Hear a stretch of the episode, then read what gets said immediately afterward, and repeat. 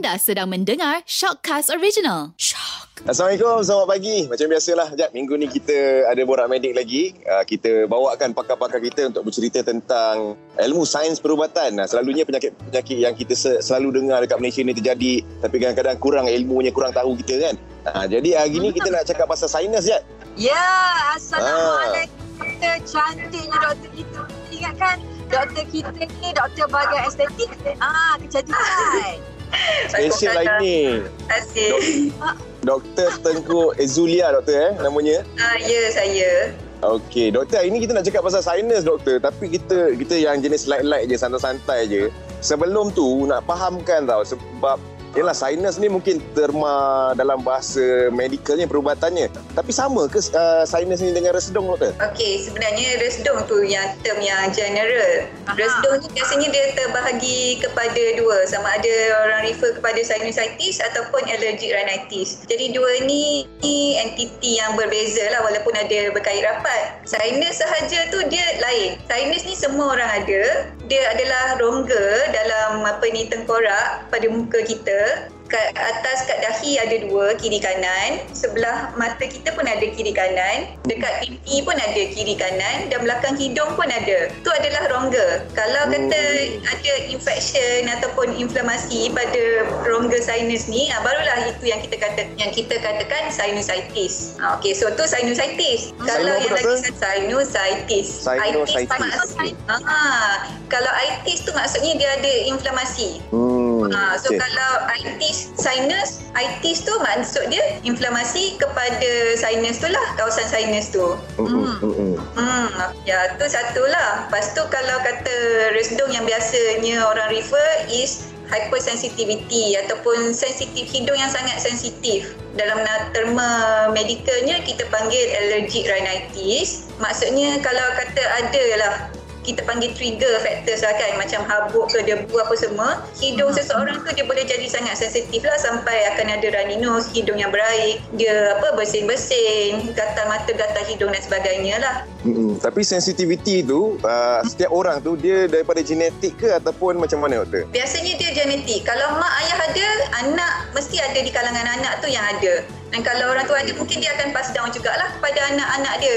Jadi So, kebiasaannya daripada keturunan lah ceritanya sekarang. Betul, keturunan. Keturunan. Tak Dia ada memang, yang datang sendiri. Ah, biasanya memang keturunan. Dia memang triad lah kita panggil macam orang yang ada eczema, orang yang ada allergic rhinitis ni, orang yang ada uh, asma. Ah, so dia adalah kumpulan yang sama. Mungkin dalam keluarga tu orang tu ada asma, ada uh, apa ni eczema kan. Mungkin adik-beradik dia ada pula yang allergic rhinitis ni. Biasanya macam itulah. Jadi yang sebenarnya kalau kiranya macam kalau kata keturunan daripada budak boleh kena sinus maknanya sinus ni dia ada level-level dia daripada tahun apa kata hingga bahaya.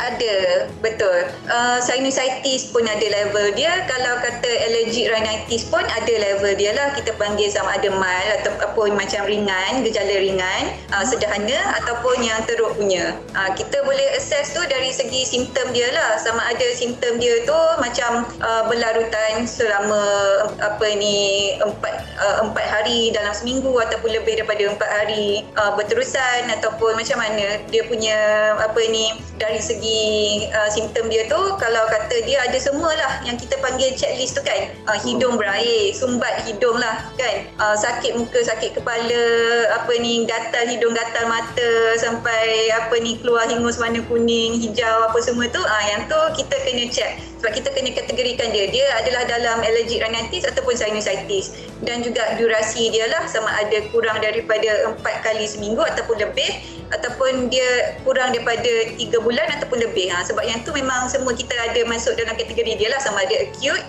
Acute ni maksudnya kurang daripada 3 bulan lah ataupun 12 minggu kalau kronik tu lebih daripada 3 bulan. Ha, kalau mild mild pula yang kita kata sedah apa ni ringan mild ada kurang daripada 4 hari lah gejala dia Faham. Tapi kalau kita Tapi saya ah ah sila sila tanya tanya tanya je, tanya. ah ah sebab abang saya ada sinus tau. Saya tak boleh katakan dia macam sinus dengan resedung sebab dia mengalami setiap kali uh, kalau macam nak bangun pagi. Bangun pagi tu dia memang problem sangat-sangat. Kalau benda trigger dia macam habuk kan. Jadi dia macam saya nampak Eh teruk sangat dia ni kan sampai dia kena macam ada sediakan air lah lepas tu benda macam berangin lah untuk hidung dia. Saya fikir macam sinus ni yang sebenarnya kalau kita tak ada kena habuk pun pagi-pagi bangun dia boleh kena. Dia tak semestinya habuk. Kadang-kadang cuaca, perubahan cuaca. Contoh? Setengah orang macam allergic. Ah, yes. Uh, apa ni, cuaca yang sejuk itu sendiri pun dah boleh jadi satu trigger factor. Ada orang macam aircon ataupun perubahan dari segi macam daripada tempat panas ke tempat sejuk ataupun tempat sejuk ke tempat uh, panas. Semua tu pun boleh jadi trigger factor jugalah kadang-kadang habuk tu kita tak nampak pada mata tapi sebenarnya ada. Okey. Faham, faham. Kiranya banyak uh, banyak sebenarnya punca-punca boleh jadi itu. Tapi saya sebenarnya saya paling nak tahu pasal yang yalah tadi kita fahamkan uh, puncanya sinus ni daripada keturunan kalau ibu bapa ada anak pun ada kan. Tapi kalau Yeah. dia masih kecil lagi doktor, masih contoh dalam peringkat bayi lagi, macam mana kita nak elakkan ataupun ada ke cara untuk kita ubat benda tu supaya dia dah membesar tak ada benda tu, sinus tu. Uh, biasanya kalau orang tu dah ada lah allergic rhinitis ni dia sama macam asma lah. Kemungkinan besar benda ni akan berterusan. Cumanya um, apa ni macam asma juga kadang-kadang orang dia uh, simptom tu dah dah kurang dapat. Uh, tapi setengah orang masih berterusan sampai ke dewasa. Hmm. Jadi kita pun tak tahu kita kena tengoklah macam mana dia punya apa ni badan dia sendiri macam mana. Kita macam tak boleh nak tahulah daripada kecil tu. Cumanya apa yang ibu bapa boleh buat, mereka boleh cuba untuk nak elak. Since kita tahu kalau allergic rhinitis ni dia um, apa ni yang boleh cause it to get uh, apa ni worsen apa semua um, apa ni makin teruk disebabkan oleh alahan-alahan kan. Jadi kita cuba avoid lah maknanya tempat yang sangat sejuk. Saya selalu cakap kat ibu bapa, uh, pastikan kalau nak pasang aircon tu biarlah temperature dia lebih kurang dalam 24. Ha, janganlah 16 18 tu memang tak sesuai. So tu satu. Lepas tu pastikan kawasan tu tak berhabuk lah. Ha, lepas tu elakkan daripada tempat apa ni kapet-kapet, um, apa ni bulu kucing, bulu anjing dan sebagainya. Ha, so benda-benda yang boleh trigger tu kita avoid. Setengah orang macam bila dah baby mungkin tak lah. Tapi kalau umur dah macam apa dah lebih 6 bulan dah satu tahun dia orang dah mula makan kan. Uh, jadi apa ni dari segi pe- pemilihan makanan pun ibu bapa kena apa ni lebih berhati-hati dan juga lihat. Kalau kata dia dah tahu dah anak dia kalau makan macam sambal ke ataupun um, apa ni seafood ke memang dia akan naik eczema dan start lah gatal mata gatal muka apa semua dan avoid lah benda-benda tu. Okey. Faham? Kalau saya tengok macam Have ni tanya kita pasti kalau kita boleh cuba kurangkan eh, uh, berjumpa dengan doktor uh, itu daripada awal lah kiranya. Tapi kalau macam contoh orang dewasa ni dia saya tengok dah beberapa kali. Abang saya sampai pernah dapatkan apa oil tu. Lepas tu pernah pergi sampai ke uh, bahagian apa perkhidmatan yang ada siap letak lebah tau doktor tempat dia ah siap letak lebah tu semua tau tradisional lah konon-kononnya jadi kita nak tanya dekat doktor kalau kita- dia pergi dekat bahagian perubatan contoh jumpa dengan doktor boleh hilang ke tidak sebenarnya sinus ni Okay, sinus ni dia dalam kategori uh, under ENT lah. So, tanya abang, dia ada jumpa ke tak doktor ENT? Tu yang first kali. uh, so, sepatutnya uh, kalau kata sakit apa-apa tu kena jumpa doktor yang sepatutnya lah. So, uh, apa ni, resdom, sinusitis, uh, ni memang under ENT. Kena jumpa doktor yang sepatutnya itu uh, pakai ENT lah. Okay, so tu satu. Lepas tu kalau kata dah jumpa doktor ENT tapi naklah ambil juga rawatan alternatif dan sebagainya, bukan dia kata uh, tak boleh boleh uh, tapi tengoklah kena bincang dulu dengan doktor ENT dulu um, apa ni yang rawatan yang diorang nak buat tu uh, sama ada saya takutnya lebih membahayakan diorang daripada memberikan manfaat. Doktor, daripada sinus ni sebab sinus ni kita tahu sebab dia alahan terhadap abu apa semua. Dia boleh ke daripada sinus ni dia jadi kepada semput doktor? boleh semput dari maksudnya uh, asma ya Asma. uh, boleh memang boleh sebabnya dia adalah saluran pernafasan yang sama. Daripada hidung kan dia adalah rongga pernafasan. Dia akan pergi ke kita panggil trachea bronchus uh, paru-paru lah. Itu semua adalah saluran pernafasan. So kalau kata banyaklah hingus daripada hidung ni especially bila kita tidur kan disebabkan gravity uh, bila kita tidur kita baring hingus-hingus tu semua akan pergi ke belakang hidung pergi ke belakang tekak dan masuk ke kawasan pernafasan. Dan akhir sekali pergi ke paru-paru. So memang dia memang boleh menyebabkan daripada apa ni allergic rhinitis tu boleh menyebabkan uh, asma pula. Oh Faham, okey. Faham. Oh, jadi dia berkait jugalah. yes berkait Jadi maknanya doktor, kalau orang yang mengidap macam sinus ni, uh, contohnya uh, saya nampak kan diorang ni macam benda-benda yang small thing macam kena habuk ke apa benda ke, diorang boleh macam makan hari tempat hari. Contohlah kalau diorang dah berjumpa dengan doktor, kalau duduk dekat rumah benda tu terjadi, ada ke benda-benda yang lain mungkin doktor boleh uh, apa recommend ataupun suggest kita untuk uh, secara awalnya ambil apa dulu kat rumah. Selain daripada kita nak makan ubat je. Uh, biasanya saya memang suggest uh, makan ubat lah. Sebab kita memang ada antihistamin tu. Dia dia pun memang apa ni berkesan. Antihistamin. Dia memang tablet untuk nak reduce down inflammation dan juga uh, apa ni yang apa sneezing uh, mucus apa semua tu. Ya, kalau uh, tapi kalau makan hari-hari pun boleh ubat tu. Yes, boleh. Tapi kalau kata nak something yang lagi mild apa semua, air garam pun boleh. Kalau perasan macam doktor selalu bagi dekat babies, uh, orang start with something that is really really uh, apa ni mild dululah dengan air garam. Cuci je. Kalau kata ada habuk, kita pun kadang-kadang tak tahu ada habuk lah apa semua dah masuk dalam hidung, uh, kita cuci dulu dengan air garam. Pastikan yang apa allergen-allergen kan benda-benda yang boleh menyebabkan alergi tu uh, kita keluarkan dulu. So Air tu garam? air garam. Nak cuci Macam mana? Air nak cuci nak macam mana? Ha, ha. um, apa ni dia ada banyak jenis. Um, apa ni ada yang dah um, apa ni dah dalam botol siap dah boleh guna.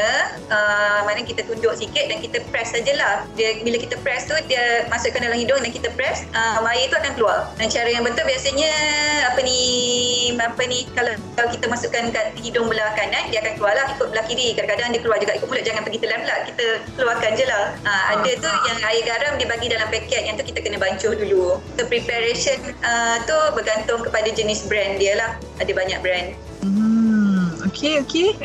Ah, Faham, faham. Doktor, tadi doktor cakap juga pasal pemakanan kan yang ada boleh cenderung akan trigger uh, eczema, sinus semua tu doktor. Jadi Hmm. makanan-makanan ni untuk orang-orang yang ada sinus, dia setiap orang tu sama ke makan contoh makan belacan tak boleh? Uh, ataupun dia kena tengok badan juga. Lain orang lain dia punya tu. lain orang lain ada orang dengan udang ada orang dengan belacan kan sambal. Ha. dia tak sama. Hmm, faham. Dan uh, kalau Untuk- kalau untuk sekarang orang dewasa juga dia orang macam untuk dia orang dewasa dia dah tahu dah apa yang dia makan yang boleh menyebabkan tiba-tiba apa ni alahan teruk lah. Dia dah mula macam berhingus gatal mata gatal hidung. Biasanya dia orang pun boleh cakap ah, doktor saya alahan ni saya tak boleh makan udang. Tapi kesian doktor sebab kadang-kadang lagi orang satu doktor nak tahu doktor sekarang Ya, doktor macam dah tak bergerak je. Lain okey lain. Doktor bergerak yang tak bergerak tu kau. Okey. hmm. Ha. Interview pakai macam video call macam inilah eh. Tak Izzat kata uh, kesian pada dia orang. Actually kalau kata betul-betul nak makan juga boleh. Jadi saya advise okey sebelum nak makan juga benda tu makan dulu antihistamin. Ah, maknanya dia orang Oh, okey. makan Kena akan ubat dulu. Uh, ni kalau kata bukan alahan yang jenis anaphylaxis lah. Yang tu lain cerita lah. Yang tu memang janganlah makan kan. Uh, ni kalau macam setakat macam oh, makan dan dia berair hidung apa semua tu ah dan boleh ambil lah antihistamin. Okey. Doktor, penggunaan uh, essential oil sekarang ni macam-macam orang jual. Katanya bila hidu bau ni boleh hilangkan sinus dan uh, macam-macam lagi yang yang dibagilah teorinya. Betul ke doktor berkesan? Okay, so uh, untuk saya lah, essential oil ni dia pun termasuk dalam apa ni rawatan alternatif. So macam yang saya kata, kita check dulu. Uh, rawatan alternatif tu macam essential oil tu apa kandungan dia. Ada sesetengah yang memang okey. Dia tak membahayakan. First kita kita kena check adakah dia membahayakan. Instead of dia memberi manfaat, adakah dia membahayakan? Okey, satu kita check okey dia tak bahaya. Dan kita tengok betulkah dia memberi manfaat lah. So tu macam apa? kira checkpoint yang kedua kan. Okay, so kalau kata yang jenis macam peppermint apa semua tu yang dia ada mentol, actually doktor pun sometimes kita prescribe benda yang ada mentol.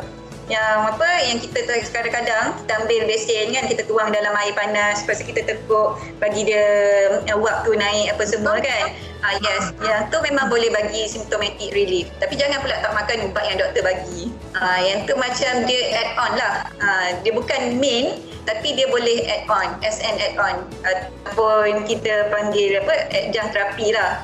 Maknanya tambahan. Okey.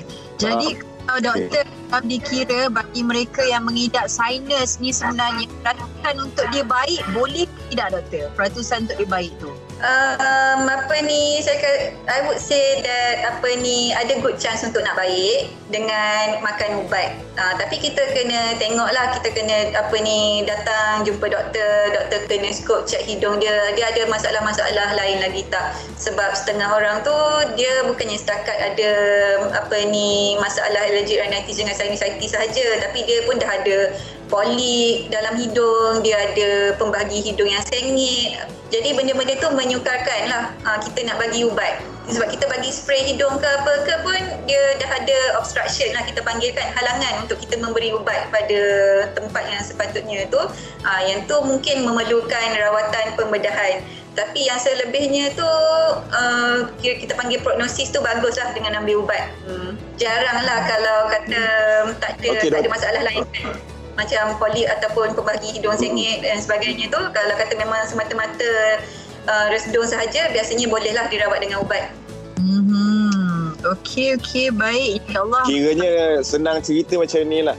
Kalau macam mungkin dah serius sangat tu paling penting terus pergi berjumpa dengan doktor. Tapi mungkin doktor boleh sharekan sikit tips sebenarnya untuk mereka-mereka yang ada sinus mild ataupun berat. Uh, mungkin langkah-langkah penjagaan dari segi pemakanan, gaya hidup dan sebagainya doktor. Uh, satu jangan merokok. Yang tu uh, paling penting lah untuk saya. Ha, sebab rokok ni dia memang asap dia tu irritant. Uh, irritant tu dia boleh irritate kawasan hidung, kawasan pernafasan dalam mulut dan sebagainya dan boleh menyebabkan alahan tu lagi teruk lah. So itu satu. Dari segi macam um, uh, makanan pula apa yang orang tu ada alahan contohnya kalau dia tahu dia ada alahan kepada um, apa ni belacan ke udang ke apa semua dan avoid lah. Kalau boleh sebaik-baiknya avoid. Kalau kata nak makan juga dan ya sambil antihistamin dulu. Macam tu. Dan uh, pastikan persekitaran tu okey. Maknanya tak ada habuk apa semua. Maknanya uh, kena selalu rajin uh, kemas jugalah. Sebenarnya orang kata uh, memang saya nak kemas tapi masa nak kemas tu pula bersin kan Uh, Betul. Yes. So uh, that's why kita kata okay ambillah ubat yang doktor dok- yang doktor bagi yang spray hidung dan juga ubat antihistamin tu because that can reduce apa ni kurangkan uh, banyaklah masalah-masalah yang apa ni pesakit hadapi. Contohnya macam yang hidung block um, apa ni sesama berair hidung gatal mata apa semua tu. So dia boleh meneruskan kehidupan uh, macam biasa. Lepas dia dah pakai uh, spray hidung dengan makan ubat tu dia boleh nak kemas apa semua tanpa benda tu macam uh, menyebabkan alahan yang teruk lah. Okay. Lagi um, apa ni uh, kalau kata ada air garam kat rumah uh, boleh continue um, pakai je air garam tu. Sebab dia air garam je dia tak ada apa ni mendatangkan mudarat apa-apa lah. Uh, kalau kata nak cuci setiap kali waktu pagi ke malam ke go ahead boleh. Nak pakai tiga kali sehari pun boleh sebab dia air garam saja. Uh, dan kalau kata kapet, uh, bulu kucing, bulu uh, anjing dan uh, sebagainya kan, uh, hamster ke, uh, yang tu pun kena jaga-jaga jugalah. Dan lagi satu uh, yang common juga adalah uh, aircon. Sebab orang memang, iyalah Malaysia kan panas. Orang suka blast memang aircon uh, 16 kan. Uh, so yang tu saya selalu pesan uh, tak boleh 16. Memang kena around 22 to 24 lah, 22 ke 24 macam tu. Faham? Itu langkah penjagaannya lah tu. Hmm. Ya. Okey doktor, uh, last penambahan sikit saya nak tanya doktor. Orang yang mengidap sinus yang doktor sedung ni kebanyakan dia dia ada masalah kesian dekat orang betul ke? Dia ada berkaitan dengan tiba-tiba kulit orang jadi tak cantik, ada jerawat terkeluar tiba-tiba. Sebab dia bila saya tak tengok kawan-kawan kan, eh kenapa ada problem muka ni tiba-tiba naik? Dia mesti jawab dia kata ada sinus lah, ada lah. Ada kaitan ke doktor? Ah, yang tu tak ada kaitan. Tak tahu kenapa jerawat naik tak? Sebab biasanya orang yang ada resedung ni dia suka pergi sentuh-sentuh hidung dia.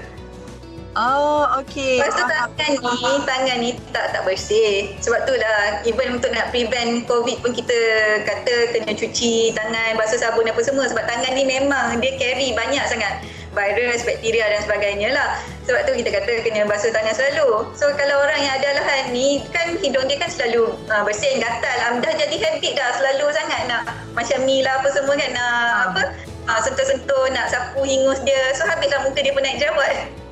Okey. Itu punca dia. Tak ada kaitan. Ah, itulah punca dia.